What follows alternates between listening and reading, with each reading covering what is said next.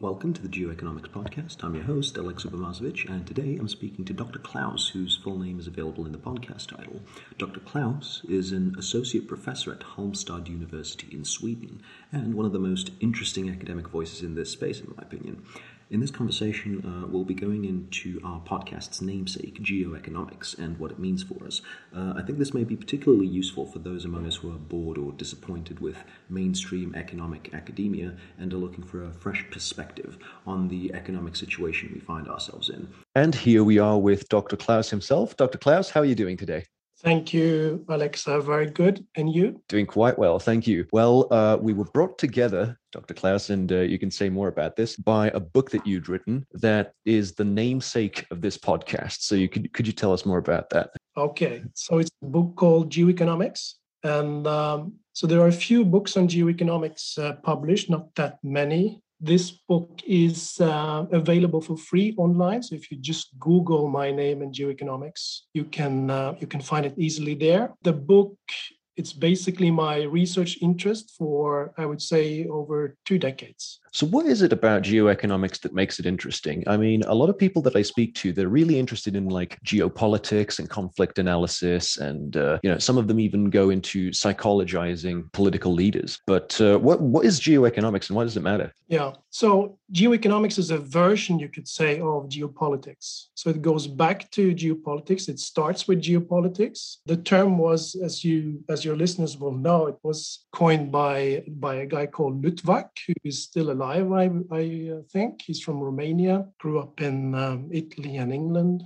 And uh, there's been many important French contributions also by, for instance, Pascal Lorot, uh, in Sweden by Stevan Dedijer. What happened is that, you know, if you go back, if you go back uh, to the 70s, 60s. During that time, the state was the major player, and historically, the state has been the major player. So, also internationally, you can think about England going to, to conquer India, making it, making it a, a colony. And um, the operations were basically run by the states. Now, with international business spreading in the 70s and 80s, we saw that companies were getting larger and larger, and they were taking the role of states that states used to have. So their uh, geopolitical importance started to change. But the private companies fundamentally different from the states. So the geoeconomics occurred, came into being when people started to define what are the differences and what is the relationship now between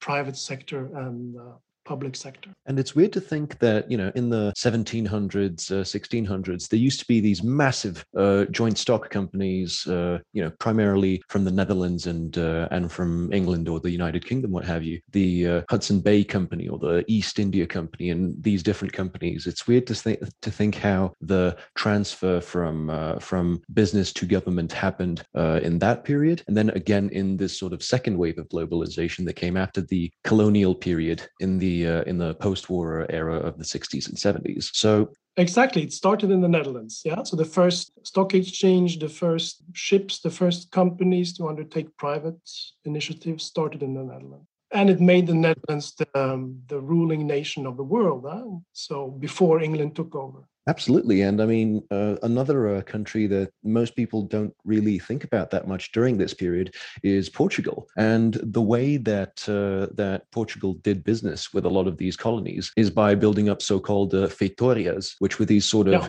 trade posts slash military outposts. And yeah. Now, to bring that into sort of more of a modern uh, light, it feels to me like special economic zones and military bases and all of these logistical developments. So, even like r- railroads and uh, intermodal uh, terminals, all of these logistical slash military pieces of infrastructure play a similar role to what these feitorias pr- played back in the colonial Very times. Cool. And particularly, I'm Very thinking cool. about about say the Belt and Road. So what do you think can be observed in the yeah. modern world as similar to the colonial? Yeah, exactly. So you're talking about Portugal then of the 15th century, right? When they started to explore northern Africa and went all the way to Nigeria and then they went over to Brazil and set up their factories. So they're building a logistics center, right? They're building uh, transportation lines and the Belt and the Road Initiative is uh, is exactly the same Uh, the Belt and Road Initiative is basically, of course, as everyone knows, it's the um, reinvention of the Silk Road. But for the Chinese, it's something even more important. It is not to be too dependent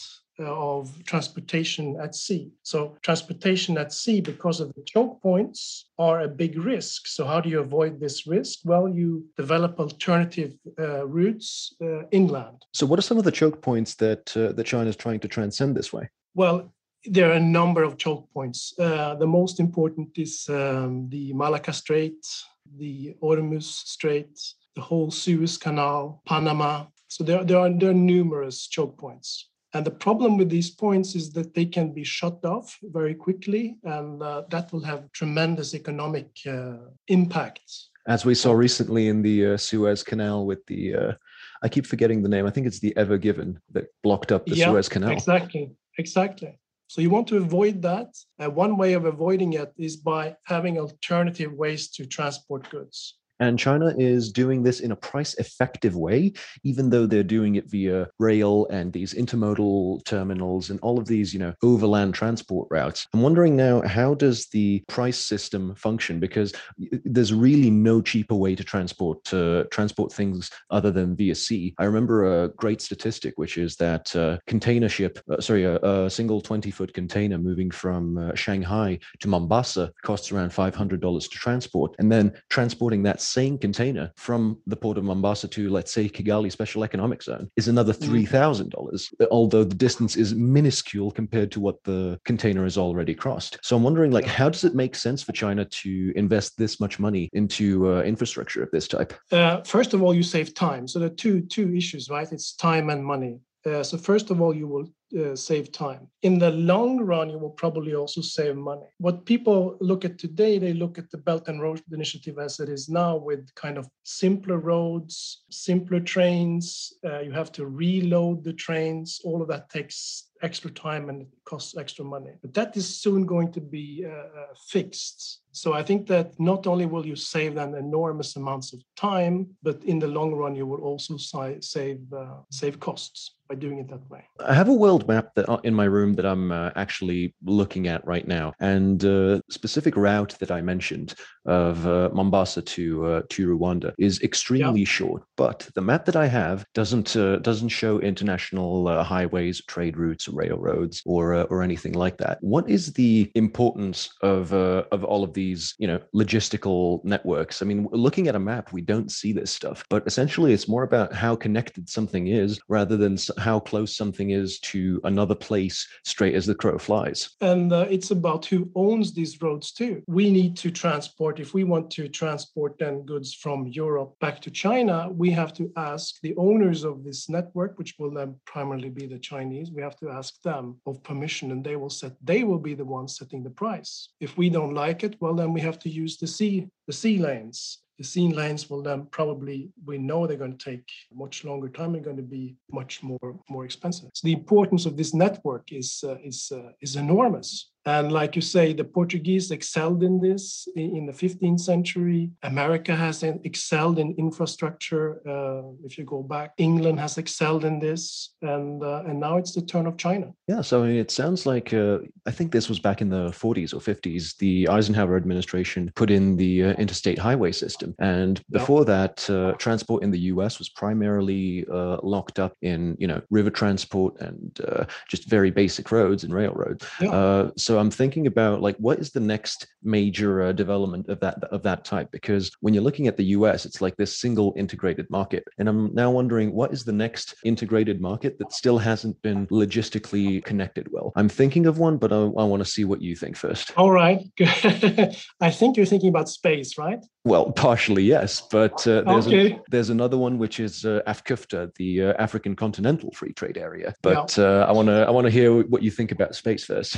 Yeah. Okay. Yeah. So space. I mean, space started, uh, as you know, with the Russians have taking the lead, and then America came very quickly, and uh, now the Chinese are coming very quickly to compete against the United States, and they plan to have their own. Um, space station now ready. I think it's next year. They've had some problems, but um, you know we can imagine trade trade zones being built on the moon. We can imagine uh, that uh, space will be just to create logistics uh, in space will be just as important as creating logistics uh, on land. When it comes to Africa, I've traveled quite a bit in Africa. And of course, like everyone else who travels there, you become amazed that the economic reality of Africa has been Chinese already for more than 10 years. And uh, the reason is very simple is because it's much easier to, to sell cheap goods in Africa. And that's basically what China has had. They've had an abundance of, uh, of cheap cheap uh, products. So even though Africa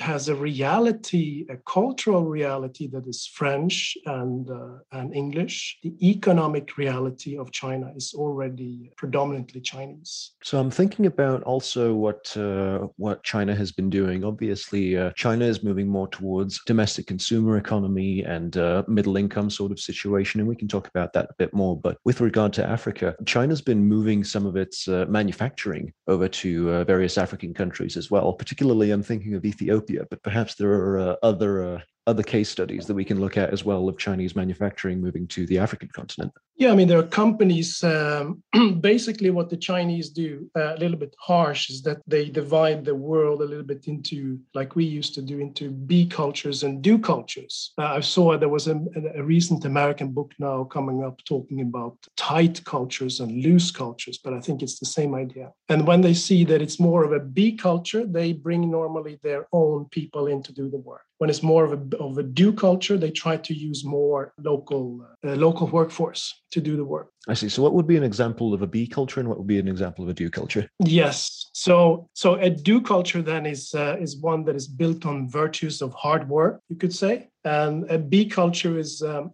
it's a culture that normally just enjoys more other aspects than uh, first of all than work. So like was, cultural cohesion and uh, and family life and stuff like that. Exactly exactly. And what is very important here i think is this debate in in, in europe. It's always ends up in a, in a, kind of a strange discussion that people who are in, in uh, do cultures are better than the ones in be cultures. So that's not the case. You know, the life itself can be much more enjoyable in a be culture than in a do culture. But for the sake of business, it's you know it decides where you build your factories absolutely um, i think the chinese are testing out a lot now in uh, in Africa. They're testing different countries and different cultures, and of course, also they're bringing their own people to to work, you know, on the African country uh, continent, uh, all over the continent. So this is a very very strange thing. So uh, way back in the day, during uh, colonial uh, colonial Portuguese times, uh, if you were out of a job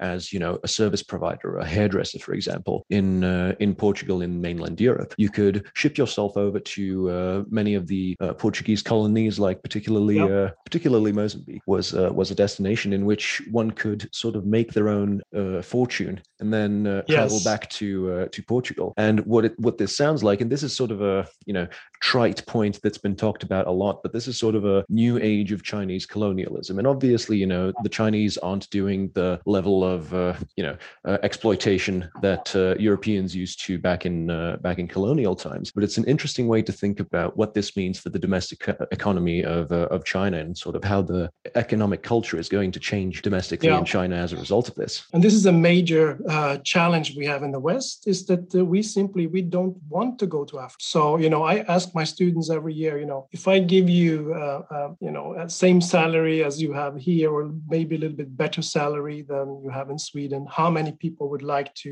you know take a job in Africa? And the answer is practically no one wants to go to Africa. Uh, you ask the same question in China, and there is a large portion of the population who are willing to go. Now, it's not only a monetary question, it's also a monetary question, but I think it also has to do with curiosity. You know, it's, it's going a little bit back to the Portuguese, you know, in the in the 15th century, there was a lot of curiosity. And um, you see some of that curiosity in the, in the Western world, of course, when young students travel a little bit around the world and see different capitals. But uh, very rarely do they go to Africa. Very rarely do they go to, you know, Tajikistan or other places that are not affluent. And that is a that is a major challenge for the western world. Definitely agreed. Um, it's just strange that you just mentioned uh, tajikistan and i'd mentioned ethiopia previously in this discussion. It just uh, clicked in my mind and made me think about something. There was a border conflict uh, that may be ongoing not too long ago between kyrgyzstan and uh, tajikistan. And exactly. a part of that conflict if i'm not mistaken was regarding water rights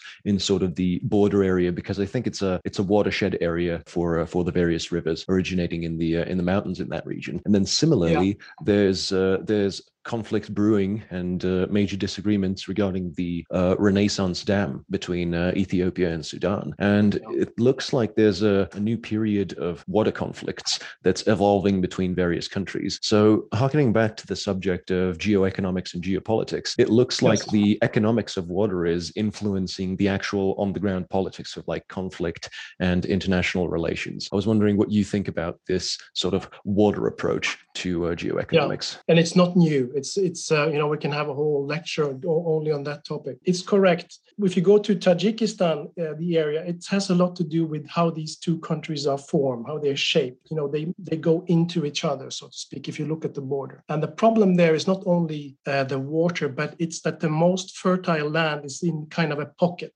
and there is water coming through that area. So the problem there is partly water, but it's partly also the way that, that the borders have been drawn. That is the problem. Now, water is, of course, a huge geopolitical issue. If you look at China, for instance, who where who have enormous amount of water, they basically control all the water or most of the water going down to India, most of the water then going down to to the South Asian countries. The and, source uh, of the Mekong is in China, if I'm not mistaken. Uh, yeah, that's correct. But you have, you know, you have, uh, you know, you have, uh, you have about twenty plus large rivers that goes from Tibet and um, all the way to uh, to the oceans. So water is uh, is has been a scarcity for a long time, but it's becoming even more so. And then, of course, also it's problematic because many countries, then in particular China, are building huge ele- electrical water dams. So that is also reducing the, or at least controlling the flow of water, which is then directly directly influencing the countries that live uh, downstream. I mean, a famous example is the uh, Three Gorges Dam.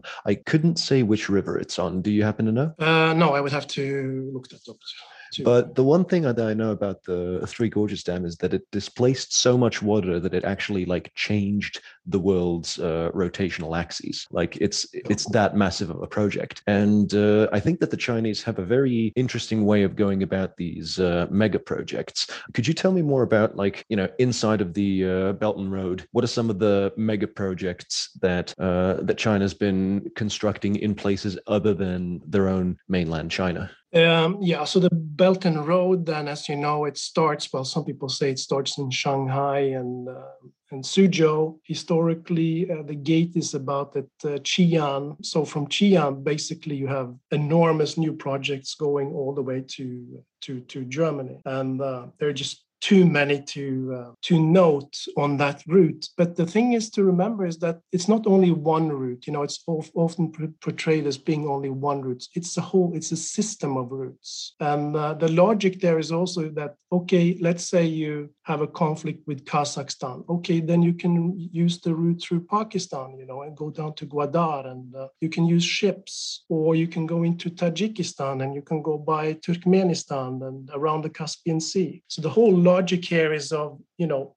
developing all of these different possibilities and options so that if there is uh, some sort of conflict and there always will be conflicts with these countries then you can always have uh, an alternative uh, route to get to europe because this is what it's about. It's about uh, building good routes a good infrastructure between china and europe basically. I think that that's a really important point to harp on because uh, previously during this conversation we mentioned how china is becoming becoming sort of a middle income country. And uh, as an economist, I'm sure you know about the uh, middle income trap that uh, China may be finding itself uh, victim to. Whether or not it is, I uh, I can't say for sure. But uh, I'm I'm certain that many Chinese leaders are, are understanding that if they don't succeed in breaking out of the middle income trap, they will be in the situation where their own, you know, averagely wealthy population will end up becoming sort of a consumer economy, and they won't be able to to uh, to break out in uh, in any direction, and they'll just stay in the same income level, and hence the uh, the middle income trap. So it sounds to me like the Belt and Road is partially a tactic to uh,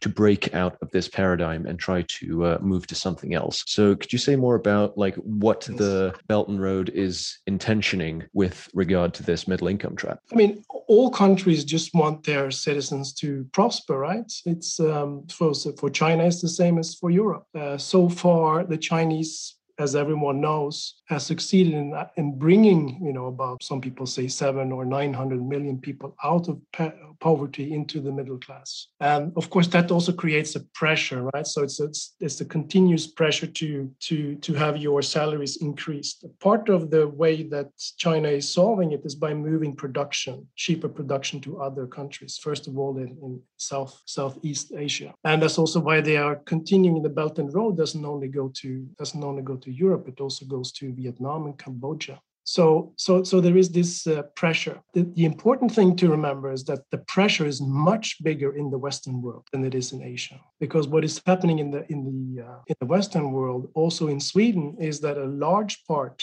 of the population now is going from the middle class to the poor classes. So even in Sweden, we, we have statistics now that shows that the, the class of poor people is actually increasing. And uh, for any state, that is, um, that is a major risk puts enormous of on, on politicians. So I want to focus on that a bit uh, a bit closer. When you say uh, a growing percentage of uh, of Europeans is entering sort of the uh, lower classes, is this uh, is this observed at an absolute level, like an absolute income level, or percentage wise, the uh, the income inequality gap is spreading so that more people are getting marginalized into into the lower end of that curve, or what's what's going on just econometrically yeah. speaking? Yeah, I think the important thing is to see there that you know average people in Europe uh, who used to be middle class they're getting poorer. You've seen that in the United States. I mean, if you look at the U.S. economy in the 50s and 60s, was amazing. You know, you could be a plumber in the U.S. Uh, you could have maybe your your wife was at home. You could have two children. You can send both of those two children to university. That sounds almost like fiction today. So you see it in concrete examples like that in in United States, and you see it also in the Western world. You see it, uh, uh, for instance, now also in Sweden. So this is a major, yeah, to keep people in the middle class. That is the big challenge. Uh, then, of course, also it's a challenge that you, you know, most people want to see that their life is improving the whole time. And for the whole time that you and I have been uh, uh, alive, uh, Alexa, this has been the case uh, in the Western world that you know people are used to um, to see that uh, every year goes a little bit better. If things don't go better, then uh, it has tremendous political implications if it is China or Europe. It's it's the same logic. In many ways, I think that you're quite right in the fact that uh, every year is uh, better than the one previous. You know, with blips like the global financial crisis or a COVID or whatever, uh, just being outliers. But uh, essentially, everything is on the up and up. But there's a weird thing that happened where uh, in the 60s or 70s, there there was almost something like a break where uh, true economic growth doesn't continue continue and it looks like there's a there's a stagnation exactly. in the quality of life that people are achieving so this is uh, for me from a balkan country my parents and generations before me for example would have something called uh, yugo nostalgia where they're uh, nostalgic of the times of yugoslavia for example wherein they could yes, you know yes. work in state-owned companies and take take vacations regularly they would have a car they'd uh, live a pretty exactly. decent middle class life similar to the us so i was wondering if you could uh, go more, a bit more into what caused this break in the 1960s, 70s, wherever, whenever this this break occurred, that uh, economic growth doesn't seem to be as sustainable or uh, as evenly distributed as it was until then. What, what first of all, what happens then after the 50s and 60s is is in one word is debt. So suddenly the increase in living standards all being uh, financed by debt and more and more debt. So it's not uh, it's not real economic uh, uh, growth. It's it's borrowed money. It's borrowed time, and that's what we've experienced now for the past uh, you know 30 uh, 30 plus years. And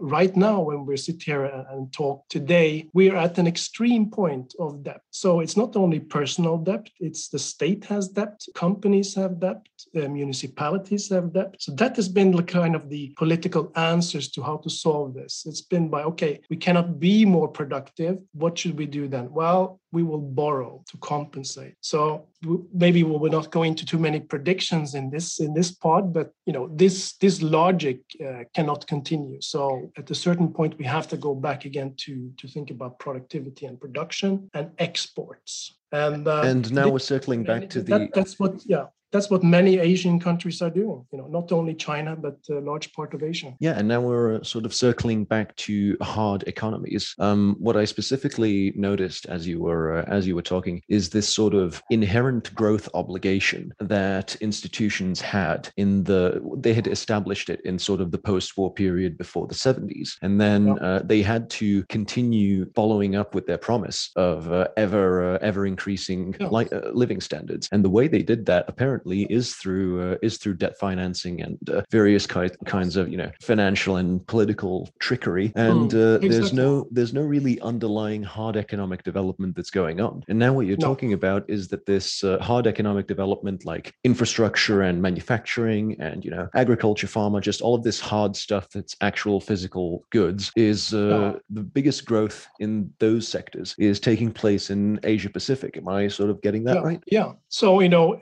Euro you will remember this, and the listeners will remember this. That uh, you know, in the in the 80s and 90s, even production was being seen as something foul, something dirty. You know, we should do services instead. Yeah, and the outsourcing think, development, particularly. Exactly, and that was pure suicide. And I I, I wrote an article, scientific article, on that called the service the service fallacy. So that was a huge strategic error. I think it happened because the, the public sector was growing too much, and the nation states they needed an excuse to see to say why the increase in the public sector was good. So they classified it as a service, and then they linked that to BNP, and then everything was fine. Because I mean, if you think about it, this is pure madness. So if you start a new department, uh, you know, a state department, and you fill it with thousands of people, that's actually being uh, uh, registered in our economy as economic growth, as economic value even though the people there might not be doing anything of use. So that goes to, you know, that's connected to what we call the the, BNP measure. So, so, it's like a make work program back from the uh, back from the Great Depression era where they would just you know do some type of not necessarily productive work so that there's something going along going on. What, which nations made this error and uh, why is it that uh, why is it that they did it? And then a second part of that question would be who learned from it and how are they uh, adapting from the lessons learned so as not to make that same mistake? Okay. Yeah so all western countries did this particularly those countries where you had the larger public sector like france scandinavian countries. So they they like to do this. And um, what was your second question there, Alex? Uh, the second question was who learned from these and is now in the process of like not making that same mistake? Yeah, so I think we have, still haven't learned from that. You know, some countries traditionally have focused more on production and exports, like Sweden and Germany. So it's like in the culture, and it used to be also the case for US. I would say it's still also partly uh, the case in the US, even though the US made a huge, of course, error in exporting production. So they basically exported too much of production to other countries, first of all to Asia. So I think we haven't really learned from it yet.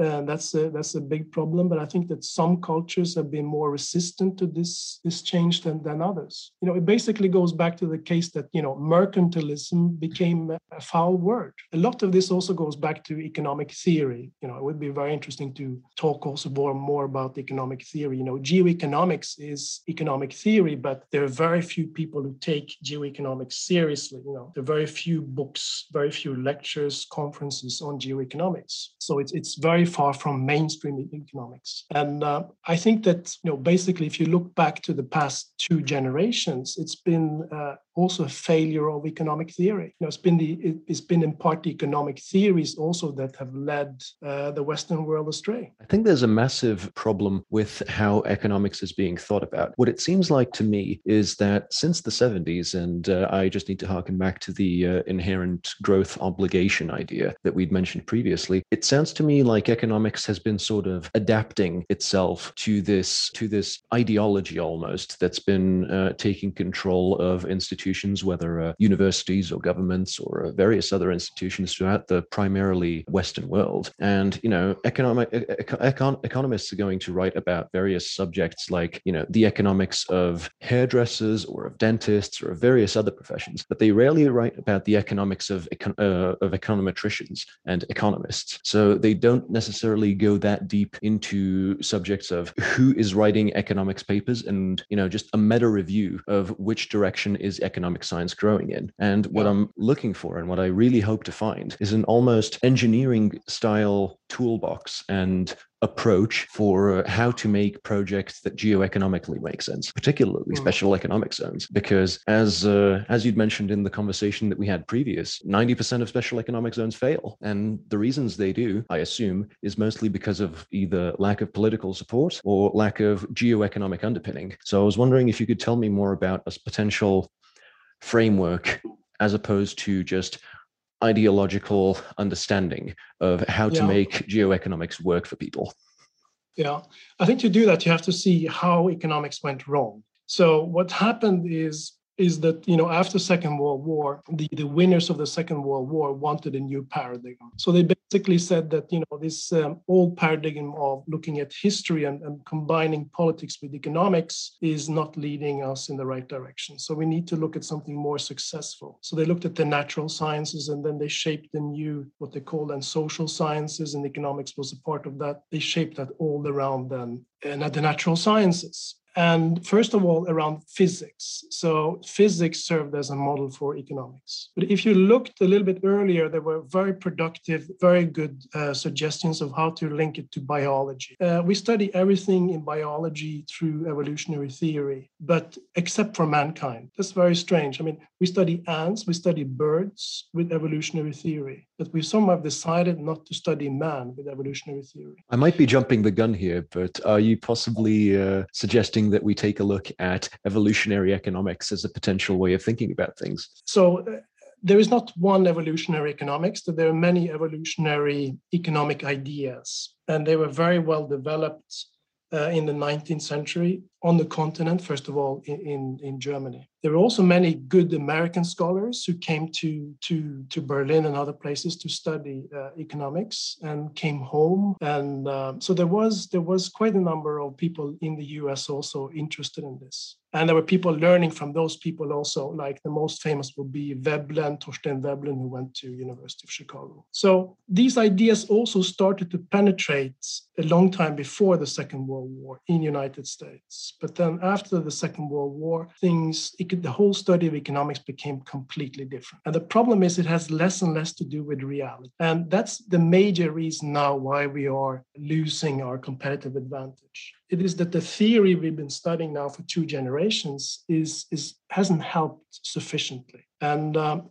I write about this quite quite a bit in the book. So for those interested in in, in going into Darwinism and uh, evolutionary theory, uh, there is a chapter on that. We'll definitely be linking all of the uh, books that you've uh, that you've written in the uh, in the description here. Other than uh, other than the books, what other work do you do that might be interesting to our listeners? So, um, so you know, I, I, like to teach and um, I like to do research, but I also been doing for 20 years a lot of consulting. Uh, I used to work in the private industry before. I used uh, I was three years in KPMG. I worked in U.S. and um, France and and Germany. And basically, the two most important parts of consulting I have now is one is related to the course I give in intelligence studies. So I'm the editor in chief of a small journal called the Journal of uh, intelligence studies in business. And it's basically about you know getting companies to how should a company understand the world? To separate between what is fake and what is true. Uh, it's it's a lot about tackling you know your biases your cultural biases organizational biases and um, also then individual biases. The second part of service that i do is something called trade show intelligence.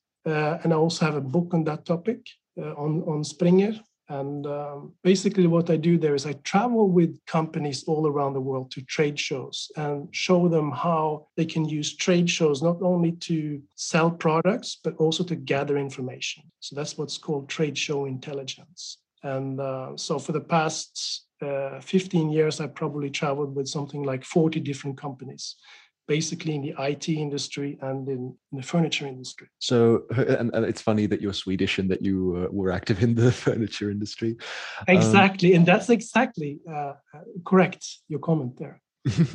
These two industries are two large industries uh, in Sweden. Um, I was wondering if we could uh, just go back to uh, to the intelligence gathering aspect of things. You mentioned, uh, you know, removing various sorts of biases that we have. So it sounds to me like the approach that you're uh, advocating is more about removing noise than trying to identify, you know, some greater truth through a positivist uh, way of thinking. Is that about right? Yeah, we call it normative intelligence analysis. So acknowledging that it is norm, you know, it's it's normative. You know you can take some silly examples like uh, that people have different opinions about like um, you know who is to blame for the second world war? Then you know many people will immediately say well it was the germans of course because they started the war. And then others will will say well it was the versailles treaty because it was too strict. You know even keynes said that uh, you know that agreement was so strict. And of course, it led to hunger, it led to massive poverty in Germany, which then created uh, uh,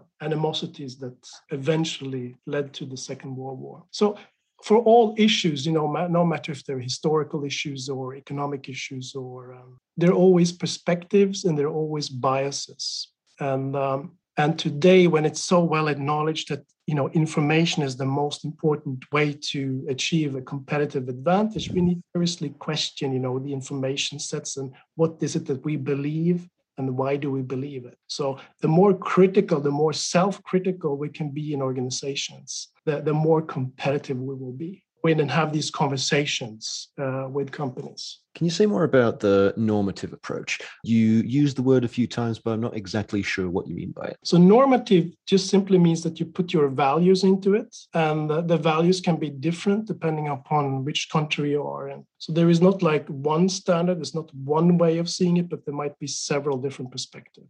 So I think that you know a company, an organization that says, well, this is the truth. Uh, we've decided that this is what we will go with, and um, a company that is too you know is not open to understand others' perspectives will be at a, at, a disadvantage. So there are, to put it in other words, that there are intelligence, yeah, there are facts, but there are different perspectives of seeing those facts. And depending on upon the different perspectives, you might reach different conclusions. That's very important today when you have very different cultures meeting each other from the West and from the East. I mean, this is one of the major problems is that we who live in the West have such great difficulties in understanding uh, Asian cultures. Absolutely. I mean, uh, with regard to how global cultures interact in this uh, you know newly globalized world uh, it sounds to me like the best way to uh, to communicate would be to remove everything except for the uh, very base, basic aspect of what we're uh, what we're talking about and yeah. when when all else is stripped away I think that the only thing remaining is geoeconomics, is water rights, is you know exactly. mineral fishing rights. Uh, there's recently been a bit of a, a conflict between France and uh, and the United Kingdom, which I hadn't uh, thought that I'd be saying anytime soon, regarding fishing rights near the uh, near the Isle of exactly. Jersey. And exactly. now the French were uh, were threatening to shut off electricity to the island. Ooh. So you know we can say what we want about uh, cross competencies, but the only thing in the end that matters is geoeconomics. That's a very good example, and it shows exactly why why this discipline is much more relevant in my eyes than you know if you take, for instance, neoclassical economics or other schools of economics thinking. And that's the you know that's the reason why um, why I wrote the book, and this is the reason why uh, I'm interested in this field. It sounds to me like the problem of economics is that it's it's way past time for uh, the science to evolve from the rationalist, you know, uh, early scientific approach yeah. that they've had to a more uh, empirical and you know sober analysis of yeah. what of what the world is actually like. Um, exactly, and, and, it, and, it, will change. It will change. The problem is uh, the sad part is it doesn't change because of arguments. So you would think that we live in an intellectual world where you can present premises and draw conclusions and people would listen to it. Ideas don't work like so. This will only change when the Western world is under enough pressure. So then we will go back more to the uh, real political uh, ideas and the real political perspectives, and we will have to reconsider simply in order to stay competitive. So it's it's the it's the outside forces of competition that will change the ideas. It's not the it's not the discussions in academia. It's not the discussions in the scientific papers that no one reads. It's not those arguments that will change the scene of economics. It's the economic realities. So we've been in sort of this paradigm in which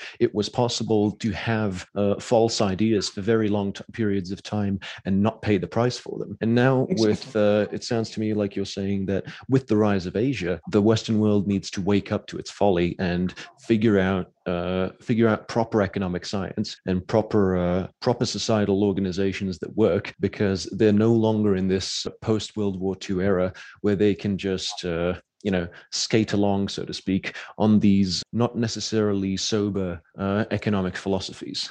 Very well said very well said. So as long as you are the leader um, you know you can permit yourself anything. Then you are just looking at status quo. You know like many famous economists you know they're linked to big big large companies that are already uh, uh successful and um, it's not about the ideas you know it's it's about uh, supporting the largest economic interests. But when those economic uh, interests are failing then there will be also uh, ideological and uh, theoretical changes. So i think that's what we're seeing uh, we've been seeing that now for the past 10 years.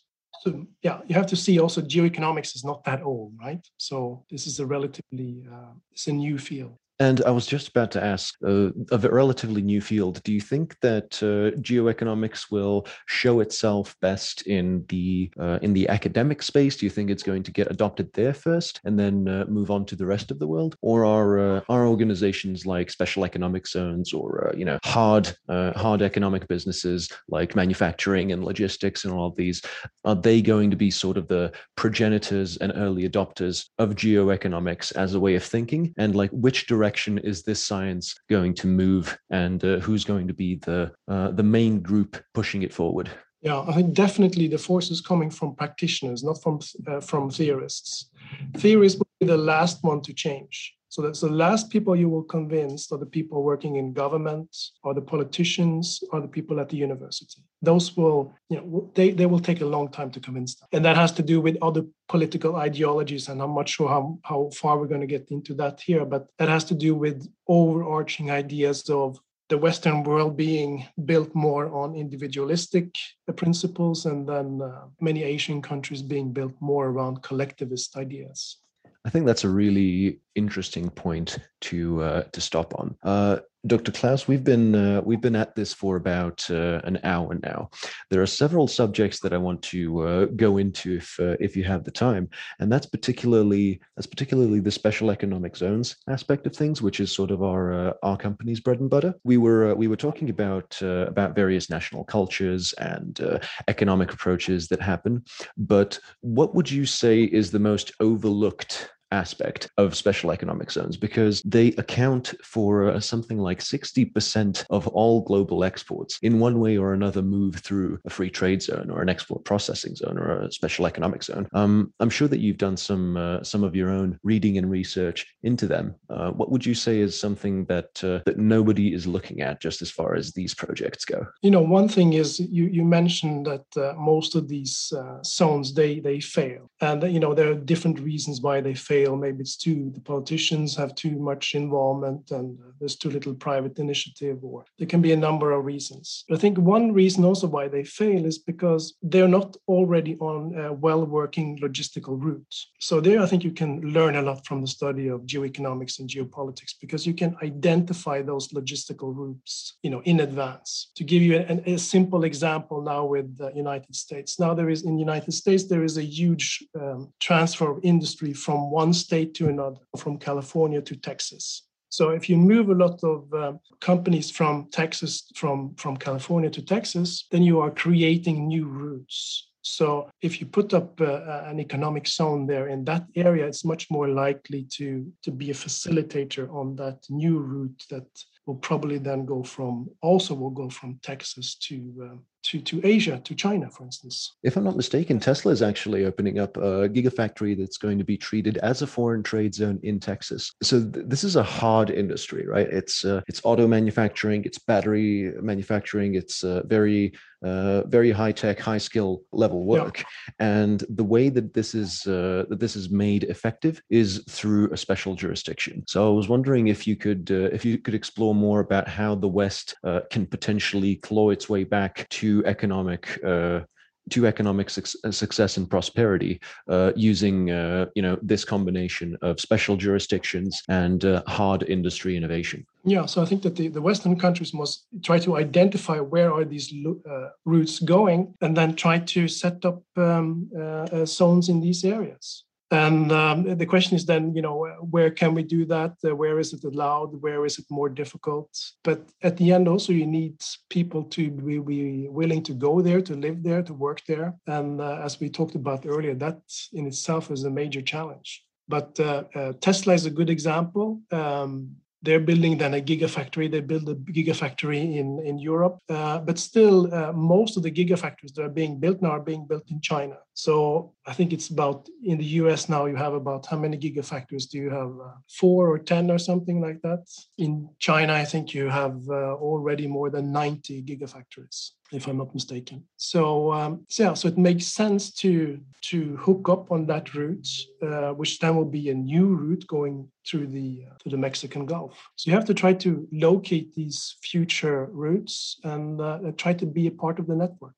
And I think uh, a lot of our listeners are going to want to be part of this uh, network of, you know, just geo-economic thought and moving from uh, from ideological and sort of rationalist ways of thinking in economics more towards uh, more towards a more grounded and practical way of thinking about uh, business and economies. If our listeners want to find you and hear more about your ideas, what are some good places to look for you? Well, the easiest way is always by email. So I think um, it's K L A S O L at hh.se. HH is the university, it's Halmstad University in Sweden. So uh, otherwise, my books are available uh, on Amazon. So I think that's uh, that's the easiest way. Awesome. Uh, Dr. Klaus, I want to thank you for uh, taking the time to talk to us today. Do you have any closing statements or uh, thoughts to share with us? I'm just very excited uh, about this uh, pod that you've started on geoeconomics, and I hope that more people will be interested and and following also the uh, the development of these uh, economic zones. You're welcome back onto the podcast anytime, Dr. Søilen, and uh, I hope that our listeners enjoyed this conversation as much as I did. You've been listening to the Geoeconomics podcast, and I'll talk to you soon.